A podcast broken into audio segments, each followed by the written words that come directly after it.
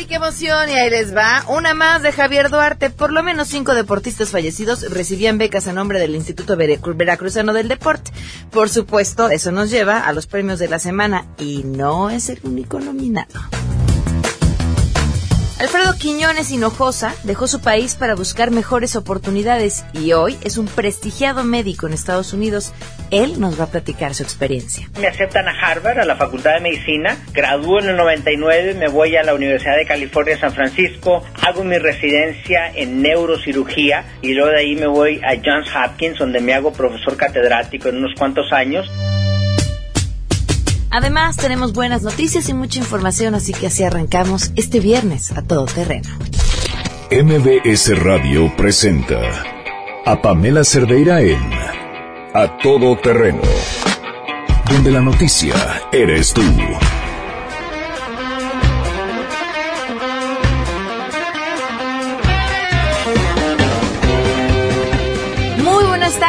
Gracias por acompañarnos. Ahora sí, último viernes de mes, se nos acabó marzo, viernes 31 de marzo del 2017. Soy Pamela Cerdeira, gracias por estar con nosotros. Tenemos un programa en el que estoy segura que lo van a disfrutar y se lo van a pasar muy bien. Quédense con nosotros de aquí hasta la una de la tarde y pónganse en contacto. El teléfono en cabina 5166125, el número de WhatsApp 5533329585, el correo electrónico a y en Twitter y en Facebook me encuentran como Pam Cerdeira. Y vamos de una vez a arrancar con información. Así es, gracias. La Secretaría de Hacienda entregó al Congreso de la Unión el documento Precriterios 2017, en donde el gobierno federal recortó su expectativa de crecimiento económico para este año de un rango de 2 a 3 a otro de 1.3 a 2.3%. Para el 2018, estima que disminuirá la incertidumbre, por lo que prevé un rango estimado de crecimiento del PIB de entre 2 y 3%. La Secretaría de Hacienda, que encabeza José Antonio Mid, prevé una inflación de 4.9%, el tipo de cambio en 19 pesos por dólar y el precio para la mezcla mexicana de exportación en 42 dólares por barril. Para Noticias MBS, Citlali Sáenz. El desafuero del ex tesorero del ex gobernador de Veracruz, Javier Duarte, y actual diputado federal por el PRI, Antonio Tarek Abdala, podría salir después del periodo ordinario de sesiones que está en vigencia. Y es que la sección instructora de la Cámara de Diputados se va a tomar su tiempo para emitir un resolutivo sobre la solicitud de desafuero presentada contra este exfuncionario veracruzano por la Fiscalía General precisamente del estado de Veracruz. El presidente de la instructora, el diputado del PRI, Ricardo Ramírez, indicó que es muy probable que se agoten todos los plazos legales establecidos, incluyendo las ampliaciones que permite la ley, a fin de analizar la gran cantidad de pruebas presentadas por las dos partes involucradas, de modo que se estima que el desafuero del ex tesorero del gobierno de Veracruz no salga antes de que finalice el actual periodo ordinario de sesiones, es decir, antes del mes de mayo, informó Angélica Melín. Por segunda ocasión en esta semana, la Asamblea Legislativa no sesionó por falta de quórum, por ello les van a descontar el día de su salario, que asciende a 2.400 pesos, se les emitirá una amonestación y a partir de este jueves se publicará en la página de internet la lista de asistencia. En entrevista, el presidente de la Comisión de Gobierno del órgano legislativo, Leonel Luna, indicó que no hay manera de que los diputados locales que faltan con frecuencia sean suspendidos, pero analizan sanciones más severas, toda vez que solo se les descuenta el día de salario, pero no otras prestaciones como bonos o prerrogativas de sus grupos parlamentarios. Señalar que en el periodo legislativo pasado fueron ocho las veces en las que se suspendió la sesión por falta de quórum. Los diputados siguen faltando a pesar de que la Asamblea Legislativa tiene como fecha límite el próximo 4 de abril para responder a la Suprema Corte de Justicia de la Nación sobre las controversias y acciones de inconstitucionalidad a la primera constitución de la Ciudad de México, pero Leonel Luna indicó que acreditarán como delegado a los exdiputados constituyentes para que también participen en esta defensa. Reportó Ernestina Álvarez. Gracias. Un accidente en el que cuatro personas murieron esta madrugada en Paseo de la Reforma y Vieja. Se calcula que el vehículo en el que circulaban iba a más de 160 kilómetros por hora, dado que el auto se partió a la mitad y una de las víctimas quedó decapitada. El percance ocurrió aproximadamente a las 3.30 horas en la aguja de separación de carriles centrales de laterales frente a la Torre Vancomer en la colonia Juárez. Reportes oficiales refieren que en el percance fallecieron dos hombres y dos mujeres, mientras que el conductor fue el único que salvó la vida, por lo que fue atendido por paramédicos de la ambulancia número 37 de la Cruz Roja roja. El conductor del vehículo BMW color blanco con placa C33AJS fue identificado como Carlos Salomón Villueda Adame, de 33 años de edad y permanece internado en el Hospital de la Cruz Roja de Polanco en calidad de detenido. La agencia del Ministerio Público Cuauhtémoc 5 inició la carpeta de investigación correspondiente por el delito de homicidio por hechos de tránsito vehicular y los cadáveres fueron trasladados a la Fiscalía de Cuauhtémoc donde continuará el proceso de identificación, informó Juan Carlos Alarcón.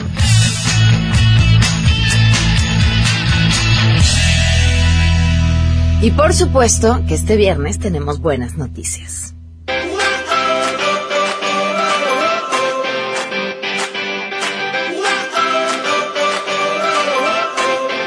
Le agradezco enormemente a Moisés eh, Brand Maimon que nos acompaña vía telefónica hoy para compartirnos, híjole, una buena noticia.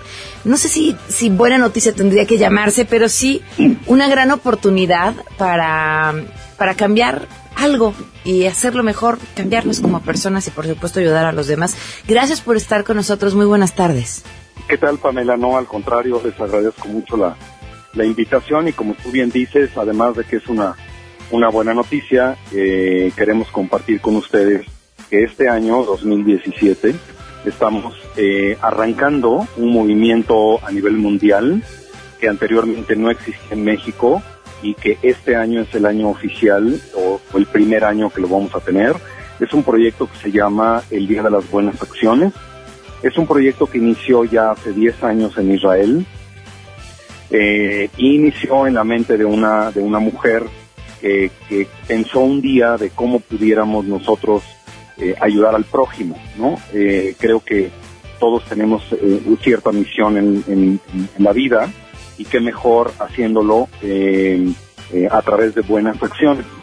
Este proyecto, que bien inició en el 2007 en Israel, se empezó a contagiar a nivel mundial y nada más para darte algunos datos, el año pasado, en 2016, el Día de las Buenas Acciones, eh, ya estuvo presente en más de 75 países donde tomaron la oportunidad eh, de ejecutar buenas acciones. Oye, como este una idea, ¿qué buenas acciones son las que podríamos llevar a cabo este domingo? Sí, mira, eh, una buena acción puede ser algo tan sencillo o tan complejo como tú lo quieras definir. Una buena acción es dar un abrazo y sacarle una sonrisa a una persona. Una buena acción puede ser eh, juntar comida y llevarla a un, eh, a un albergue, o una buena acción puede ser juntarse un grupo de, no sé, de 10, 15 personas, ir a visitar un asilo de ancianos, llevarles comida, llevarles música, hacerlos pasar un día diferente, que estén felices ese día, y de verdad es una, es una gran acción. Pero también existen buenas acciones como por ejemplo juntarse un, un grupo de amigos ir a limpiar una playa o ir a limpiar un parque o ir a una comunidad y pintar una escuela. O sea, realmente no hay ninguna limitante ni en personas ni en tamaño del proyecto. Son proyectos totalmente autogestionables porque realmente si tú tomas el liderazgo de ese proyecto, tú lo defines, tú decides con quién hacerlo. Si se necesita algo de dinero para llevarlo a cabo, pues tú también te encargas de que entre los amigos, obviamente pues junten ese dinero, pero algo bien importante también es que en este movimiento no se aceptan donaciones económicas porque lo que queremos es movilizar a la gente, que la gente salga un poquito de su zona de confort y este, y que vaya a una comunidad o que vaya a un parque o que vaya a una escuela, ¿no? es, es mucho más que dar un donativo, es realmente ir y ayudar y este año, el Día de las Buenas Acciones es este domingo, el día, el día 2, el día... Eh, 2 de abril. 2 de abril. Y ya para este domingo, a pesar de que es el primer año y la verdad es que como normalmente cuando arrancas un proyecto nuevo, nuestra, nuestra expectativa era un poco, un poco baja, o vamos a decir que medianamente baja, la verdad es que hemos tenido una respuesta maravillosa. Creemos que en México ya se hacen muchas buenas acciones y a veces no las conocemos. Para este domingo ya tenemos registrados más de 100, 120 proyectos que se van a llevar a cabo en todo México, eh, principalmente Ciudad de México, Estado de México, Querétaro, Guadalajara, Monterrey, Sonora, Sinaloa, y esperemos que con el paso del tiempo eh, ya tengamos prácticamente eh, instituido el Día de las Buenas Acciones en cada uno de los estados de la República. A ver, ¿cómo puede la gente registrar sus planes de buenas acciones para el domingo? Sí, mira, eh, tenemos una página de, Facebook donde pueden eh, conocer un poco más y donde pueden conocer ya qué proyectos se han estado registrando. La página de Facebook es muy fácil, Día de las Buenas Acciones México. Eh, tenemos también una aplicación para teléfonos inteligentes que la pueden bajar o para un teléfono con, con, sistema operativo Android o con un eh, sistema operativo iOS. Entran a las, a, las, a las tiendas de aplicaciones y buscan Día de las Buenas Acciones, la bajan sin costo a su teléfono inteligente y ahí pueden conocer un poco más del proyecto, pueden conocer eh, qué está haciendo el mundo entero eh, con respecto al Día de las Buenas Acciones, qué proyectos ya se tienen registrado, cuáles, qué organizaciones ya están registradas para, para participar. Tenemos eh, también patrocinadores que ya los tenemos eh, registrados y ahí pueden, pueden decidir eh, una persona que quiera participar en un proyecto que ya esté registrado, si es todavía tiene cupo para, para, para, para participar, o puede registrar este, su propio proyecto. ¿no? Oye, Alfredo, ¿te parece bien si hablamos la próxima semana para que nos cuenten los resultados y seguramente algún proyecto interesante que haya sucedido el fin de semana? Con muchísimo gusto y nada más un dato importante es que el domingo está pensado eh, que todos los proyectos se van a llevar a cabo durante la mañana y eh, estamos planeando un encuentro que todas las personas que terminen sus proyectos eh, encontrarnos en el Ángel de la Independencia, en Paseo de la Reforma. Nos vamos a encontrar a las 2 de la tarde únicamente eh, como un motivo de festejo, de que ya todo el mundo ejecutó sus proyectos, todo el mundo con sus playeras del Día de las Buenas Acciones y a manera de festejo para, para vernos, para darnos un abrazo eh, este, este domingo. Y por otro lado también, que no, no las buenas acciones solamente suceden el domingo. El domingo es cuando todos los países del mundo nos vamos a conectar, pero a final de cuentas, buenas acciones tienen que suceder los 365 días del año. Coincido. Pues Moisés, te agradezco mucho que nos hayas compartido esta información. No, al contrario. Muchísimas gracias por la invitación y con muchísimo gusto hablamos la próxima semana. Gracias, hasta luego. Hasta luego. Vamos a una pausa y continuamos a todo terreno. Más adelante, a todo terreno. De regreso tenemos una historia de migrantes espectacular, una, una verdadera historia de éxito que además podría salvarle la vida a muchas personas. Me aceptan a Harvard, a la Facultad de Medicina, gradúo en el 99, me voy a la Universidad de California San Francisco, hago mi residencia en neurocirugía y luego de ahí me voy a Johns Hopkins donde me hago profesor catedrático en unos cuantos años. Queremos conocer tus historias. Comunícate al 5166-1025. Pamela Cerdeira. A todo terreno. Donde la noticia eres tú. Volvemos. Pamela Cerdeira está de regreso en A Todo Terreno. Únete a nuestra comunidad en facebook.com. Diagonal Pam Cerdeira. Continuamos.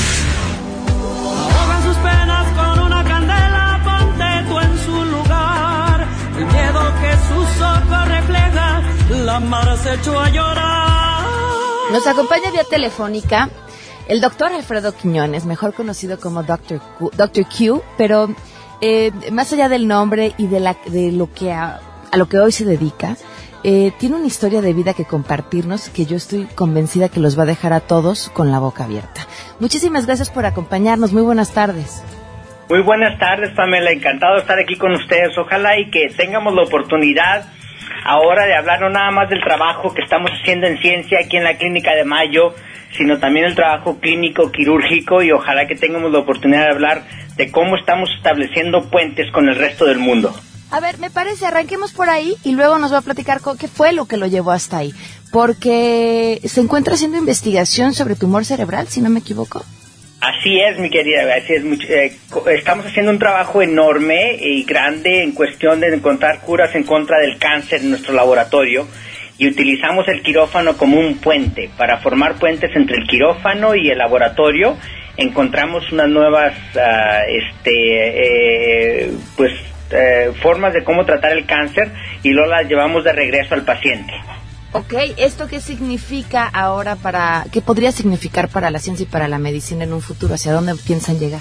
Pues muy sencillo, yo pienso, por ejemplo, en nuestro laboratorio estamos encontrando los, las eh, los motores que promueven el movimiento de cáncer en el cerebro y en el resto del cuerpo también, porque acuérdate que el cáncer en el cerebro utiliza herramientas similares a las cuales utiliza, por ejemplo, el cáncer del pulmón o el cáncer de la mama.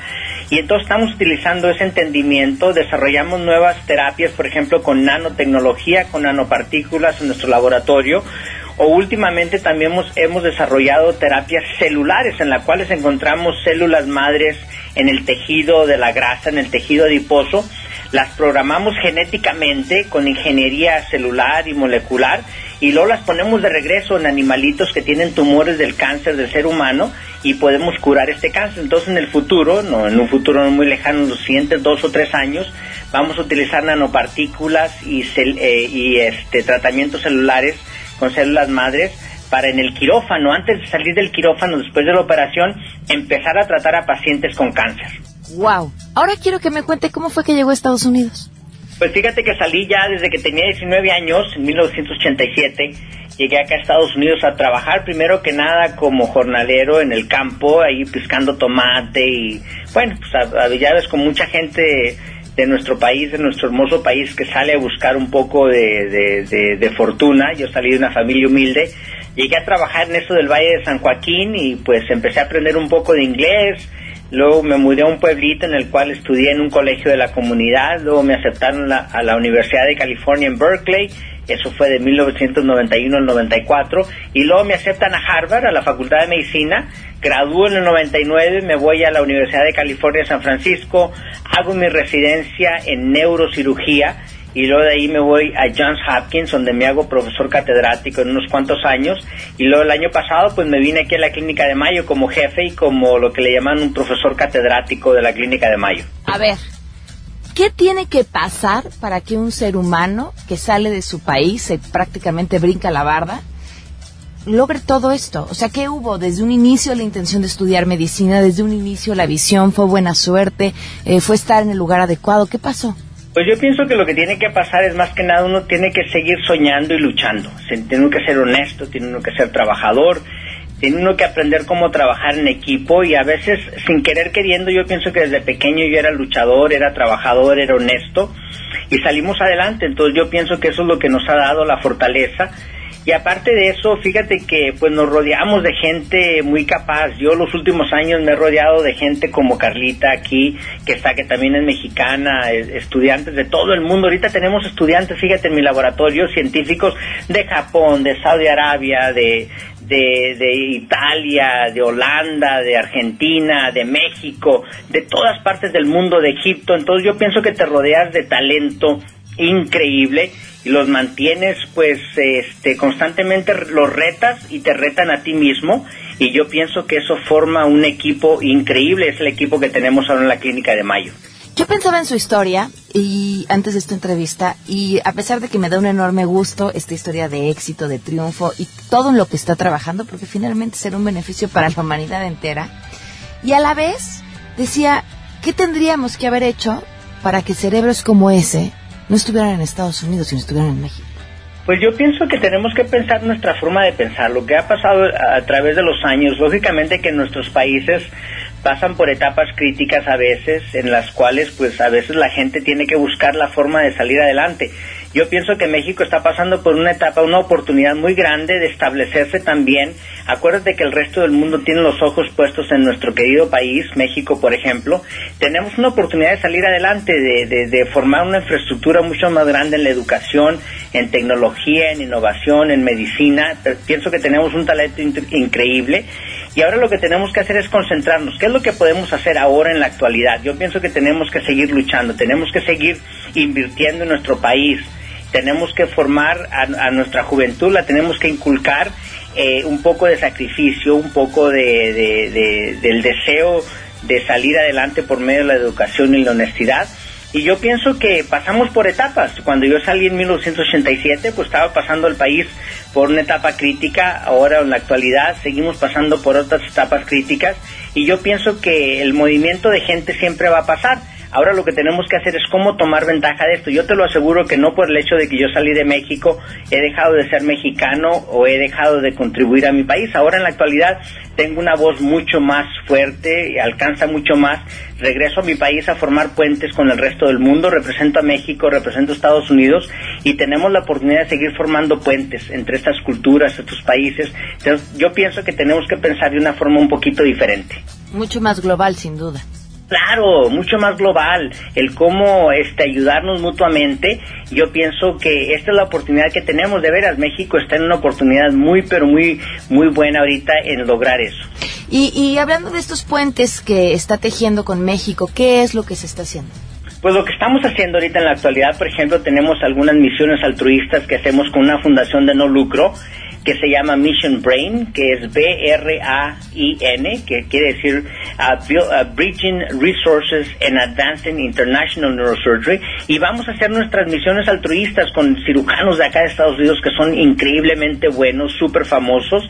Nos vamos juntos, operamos juntos, pero lo más hermoso es que nos juntamos con nuestros cirujanos y doctores mexicanos y aprendemos de ellos y durante ese proceso compartimos nuestro conocimiento y simultáneamente cuidamos pacientes, operamos pacientes juntos y lo más hermoso es que le damos a mucha gente mucha esperanza. Cuando se dan cuenta que podemos unirnos por el beneficio de la humanidad, yo pienso que le da esto al, al paciente, a las familias, una esperanza enorme y yo pienso que empieza a formar puentes que son mucho más fuertes que cualquier otro puente que podemos formar, porque yo pienso que, los que lo que nos une a nosotros como seres humanos es el deseo de vivir, es el deseo de ayudar al prójimo y lo hacemos de esta forma. Entonces yo pienso que estos puentes que estamos formando tienen unas, este, las raíces son increíbles y eh, la oportunidad de cambiar el mundo son infinitas. ¿Con qué sueña? Yo sueño con que un día lleguemos a curar el cáncer, número uno. Número dos, que sigamos cambiando y sigamos educando a nuestra juventud para que ellos salgan adelante. Y número tres, número tres siempre y sencillamente sueño en, el, en, en la oportunidad que se me siga dando de aportar mi granito de arena para cambiar el mundo. Le voy a pedir un favor. Eh, compártanos, eh, manténganos al tanto y compártanos esa historia en ese proceso para cambiar el mundo porque nos va a encantar poder ser testigos. Claro. Muchísimas gracias por habernos compartido su historia y mucho éxito. Gracias, muy amable, encantado de estar con ustedes. Hasta luego, mucho gusto. Un abrazo. Wow, así la historia de este mexicano que logró hacerla en grande prácticamente eh, pues pasando la frontera eh, de ilegal y que hoy tantos años después está a punto muy cerca de cambiar la vida al mundo entero a través de la educación, a través de la ciencia, a través de la medicina. Impresionante, gran historia. Vamos a una pausa y continuamos. A todo terreno Oigan, por cierto, si ya terminaron bachillerato y están buscando estudiar una licenciatura, la Universidad Tecnológica Americana UTEC es una gran opción. ¿Qué tiene? Pues prácticamente todos los que están, lo que están buscando. Excelencia académica, Profesores altamente calificados pueden revalidar materias, hacer prácticas en entornos reales, que eso es importantísimo, y por supuesto conseguir trabajo gracias a que tiene una bolsa de trabajo. La ubicación es muy buena y además los horarios son súper accesibles. Hay matutino y también horario ejecutivo y si están limitados en cuanto a presupuesto, en la UTECA cuentan con un programa de financiamiento y becas. No lo piensen más, se pueden registrar en www.uteca.edu.mx o llamando al 52648520 y ahí recibirán información y asesoría para elegir lo que más les conviene para el futuro. Más de 45 años de experiencia respaldan la Universidad Tecnológica Americana. Les recuerdo, es www.uteca.edu.mx o llamando al 52648520. Continuamos a todo terreno.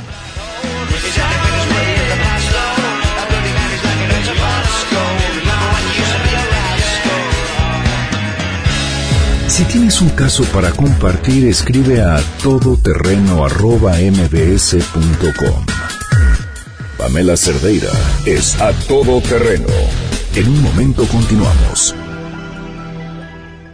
Estamos de regreso. Síguenos en Twitter, arroba Pam Cerdeira, todo terreno, donde la noticia eres tú.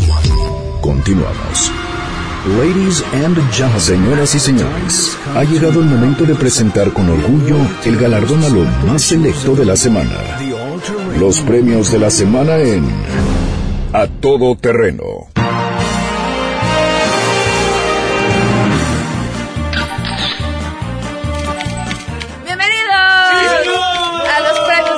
Semana, ya los oyeron, ya están aquí, Sangre Azteca. ¡Sí, señor! Estos músicos que nos llenan el oído, el corazón y el alma. Gracias. ¿Están listos, chicos? Sí, Harto nominado esta semana. Desde el sábado empezamos con los nominados, ¿verdad? Día después. Bueno, pues vamos a arrancar con la aerolínea United Airlines, fue nuestra primera nominada. ¿Y qué pasó? Pues resulta que no le permitió a tres chavas abordar el avión porque estaban muy mal vestidas. ¿Cómo? Muy, muy mal vestidas, indecentes, poco pudorosas, se van a ir al infierno estas malas almas. ¿Por qué? Traían leggings. Ay, no es cierto. Lo, lo- lo demás es que, lo más interesante es que la aerolínea eh, se, se murió en la raya con su palabra, o sea, insistía después de que la gente empezó a decirles, está muy mal, y por qué hacen eso, y es sexista y demás, ellos decían, es parte de nuestro código de vestimenta y si no cumple con el código, pues no hay más. Ajá. Bueno, ahora, ¿qué pasó? Lo que pasa es que estas pasajeras, o al menos la excusa que dio la aerolínea, llevaban tarjeta de empleados y los empleados tienen que cumplir con ese código de vestido y ese código de vestido no les permite utilizar leggings. Y les digo, la aerolínea se murió en la línea con, con la suya, así de, pues no está bien y no es correcto. Qué loco. Pues a mí me parece que está de la tiznada sangre hasta que cántenles algo. Leggings.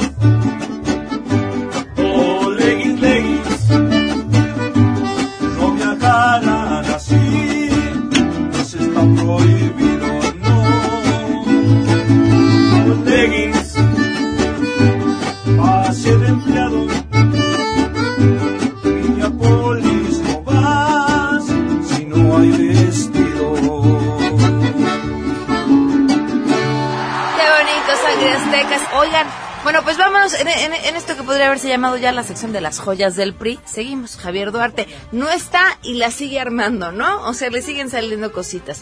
¿Qué pasó? Bueno, pues por lo menos cinco deportistas veracruzanos fallecidos eh, seguían recibiendo becas a nombre del Instituto Veracruzano del Deporte durante la administración de Javier Duarte. Los deportistas que fueron beneficiados con estas becas, eh, el ex beisbolista Ramón Arano, el ex basquetbolista en silla de ruedas José Pérez, Guillermo Carrillo, Arturo Bedoya y Pilar Pérez, de varias disciplinas, recibieron becas entre 1.500 y 3.000 pesos mensuales.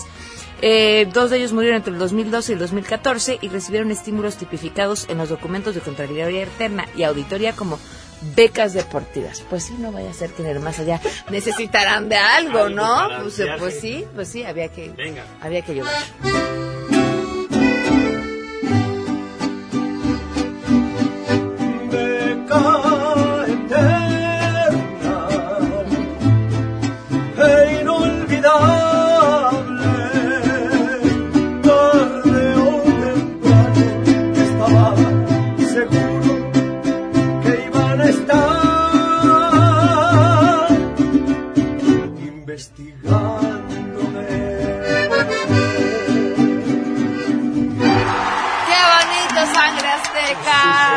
¿Se acuerdan? Porque dos veces estuvieron nominados personas que cayeron, o que se equivocaron más bien, a la hora de leer eh, las eh, prendas que tenían la leyenda México is a shit. Bueno, pues eh, resulta que ha salido su antagonista. Y ahora eh, se trata de un mameluco que trae el letrero que dice Mexico will pay, o sea, México pagará Pagará. en clara referencia al muro. Eh, este se vende en una tienda de cadenas de autoservicio eh, en 17.95, este con una, ¿qué les digo? Pues, ¿Cuánto les va a costar el envío? ¿va? No lo van a pedir. Y, y también eh, en otra que es una tienda que vende por internet, ajá, 19.95 dólares y, y es un mameluco. Entonces, pues que no, mameluco. No lo queremos. no es ninguna aberración sexual.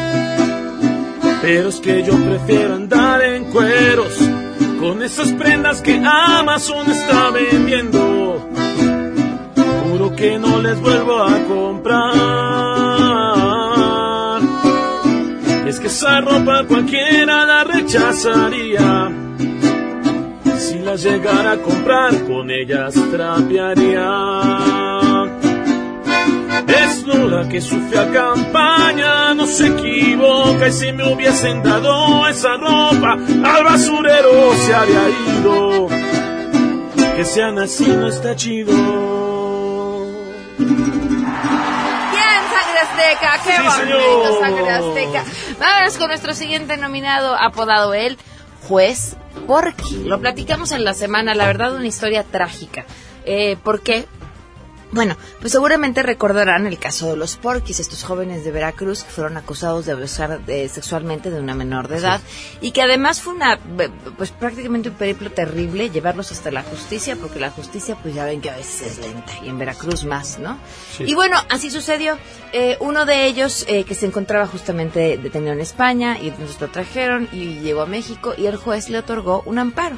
¿Y, y por qué el juez se convierte en el nominado de la semana? Por las razones por las que el juez consideró que no se le debía de perseguir por este delito a este joven. El Código Penal de Veracruz establece ciertas cosas, ¿no? Eh, para, para decir si hubo delito de pederastia. Y entre estas cuestiones que establece el Código Penal de Veracruz está eh, dos, que son las que dijo el juez no existen. Una de ellas que mm, la chava haya estado en momento, bueno, la persona, la víctima haya estado indefensa y, la otra de ellas que haya habido abuso sexual. Bueno, eh, se y el juez dice, ella no estaba indefensa, ¿no? Ella pudo haber hecho otra cosa, ella no estaba indefensa porque mientras se encontraba en el vehículo con los agresores, la cambiaron de asiento para que la dejaran de molestar y esto es suficiente para considerar que no estaba indefensa. Y la segunda dice, cuando la tocó, la intención del acusado no era sexual. Ah, chiflaos. Y entonces uno se pregunta, olvídense de este caso, olvídense de los porquis el arrimón en el metro, cualquiera que te meta mano. O sea, si un juez decide que si la intención no era sexual porque no se estaba no estaba locamente excitado, ¿no? y dijo cuáles eran sus intenciones. Y además, ¿cómo, ¿cómo decide el juez cuál era la intención? ¿Qué, ¿Qué elementos tenía para definir la intención? Porque en el mismo amparo no lo explica. Es terrible. Bueno, es tan terrible, de verdad, eh, para la libertad de las mujeres, para la seguridad de las mujeres, es tan terrible eh, que pues el juez eh, de plano le dijeron, espérate, vente para acá, este, te vamos a suspender en lo que averiguamos este por qué hiciste lo que hiciste, ¿no? Así, así de plano fue como fue vista al, mismo órgano judicial, la autoridad, digo, la decisión, perdón, que tomó este juez, una verdadera vergüenza. Esto llevó a que en redes sociales se enojaran muchísimo, eh, bajaran fotos de su Facebook, publicaran fotos del juez con su familia. Y es que lo que más llamó la atención, después de la decisión que fue terrible, es que tuviera dos hijas. Porque uno esperaría que gente pues rodeado de mujeres, porque uno dice, pues puede que no tenga madre, ¿no? Eso uno lo da por descontado. Pero si tienes hijas, Claro. tomar una decisión así en, en- en un delito que afecta en su mayor parte a las mujeres y con los números que traemos en este país es terrible. Ya los puse muy serios, chicos. Es que Canten no, algo, no, por no, favor, porque miren, ya. Está más triste. Ahorita el juez está suspendido en lo que investigan, entonces este, Pues sí, pero canten es que algo, sangre.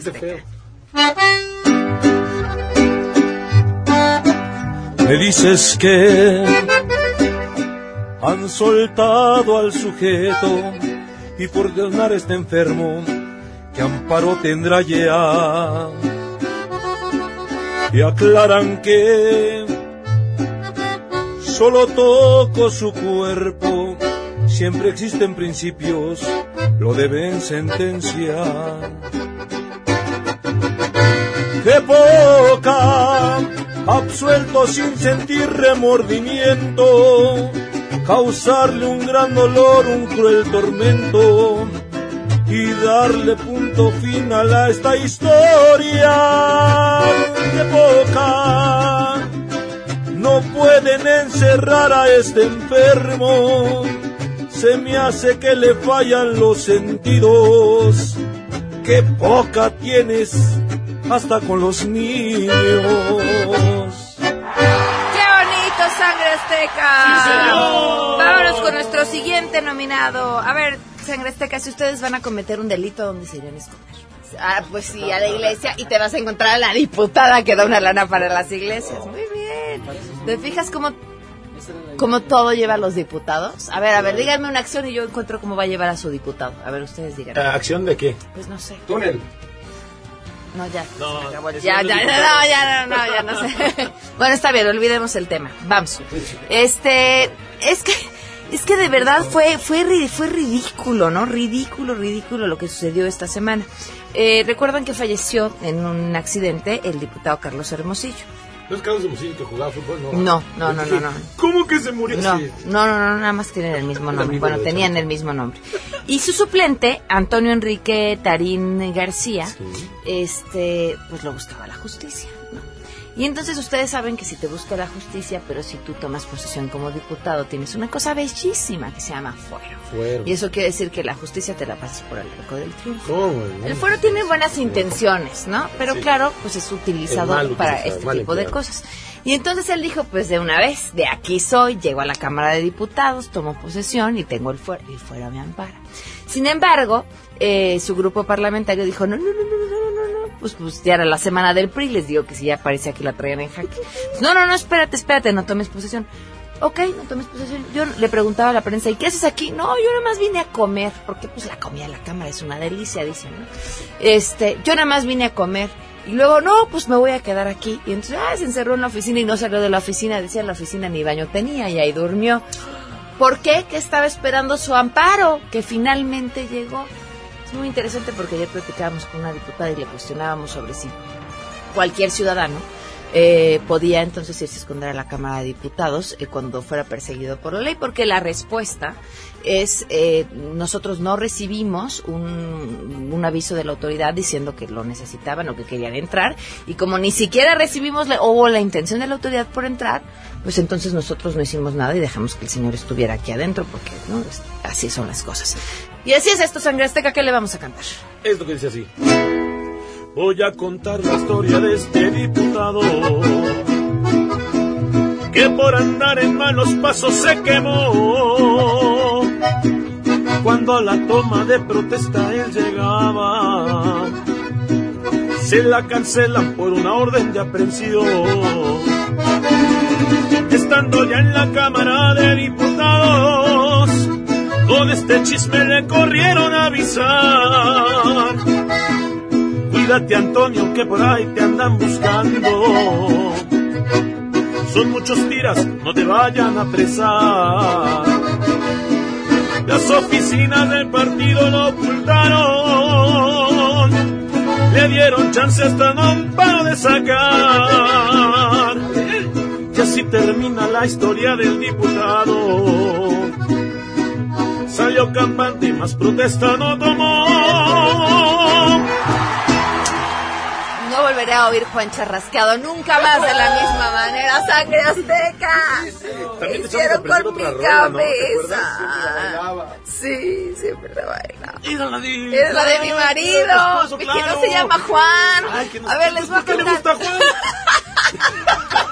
Por eso yo le dije Juan ese día. Miren, si algún día quieren llevar sangre serenata, sangre azteca es la onda. Nada más tengan cuidado con un pequeño detalle. Puede acabar con su relación.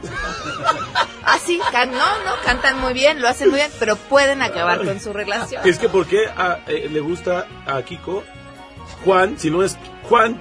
Cuéntame. Mi esposo se llama Francisco, decidí que era una buena idea llevarle serenata porque teníamos el aniversario y toda la serenata sangre azteca se refirió a mi marido como Juan. ¡Felicidades, Juan!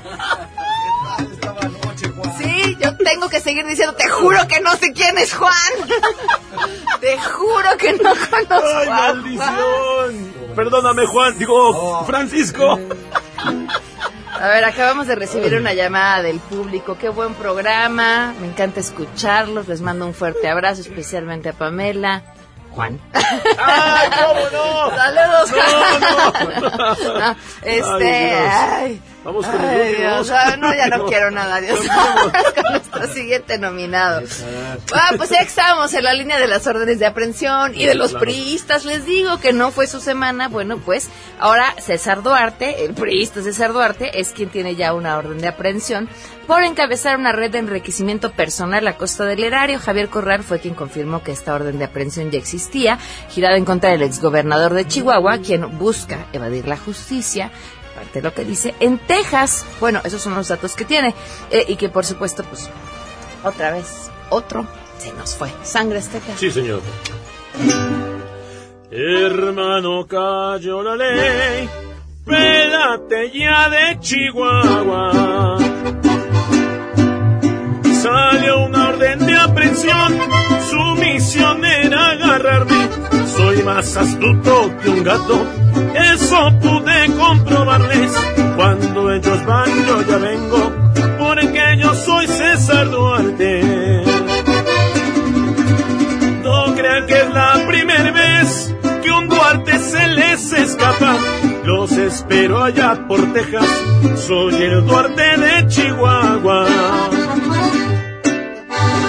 ¡Qué bonito, sangre azteca! Nos vamos, caray. Muchas gracias por habernos acompañado. Gracias a ti, esperamos el lunes a las 12 del día. Le decía al público. ¿no? Ah. Ustedes también. ¿Cómo no, sangre azteca? Si son lo más bonito que pasa en este espacio. Muchísimas gracias. Eh, pues si ustedes quieren que sangre azteca les cante al oído, yo les aconsejo que además de que llamen, les recuerden el nombre de a quién le van a cantar varias veces. Claro ¿Qué sí. tienen que hacer? Tienen que dejar la lista con el nombre de su marido, por favor, y después llamar a 55 46 11 45 80, 55 46 11 45 80 o entrar a www.sangreazteca.mx. Gracias, Pam. Nos vemos. Gracias, Sangre Azteca. Adiós, hasta el lunes a las 12. MBS Radio presentó a Pamela Cerdeira en A Todo Terreno. Te esperamos en la siguiente emisión, A Todo Terreno, donde la noticia eres tú. MBS Radio, en entretenimiento, estamos contigo.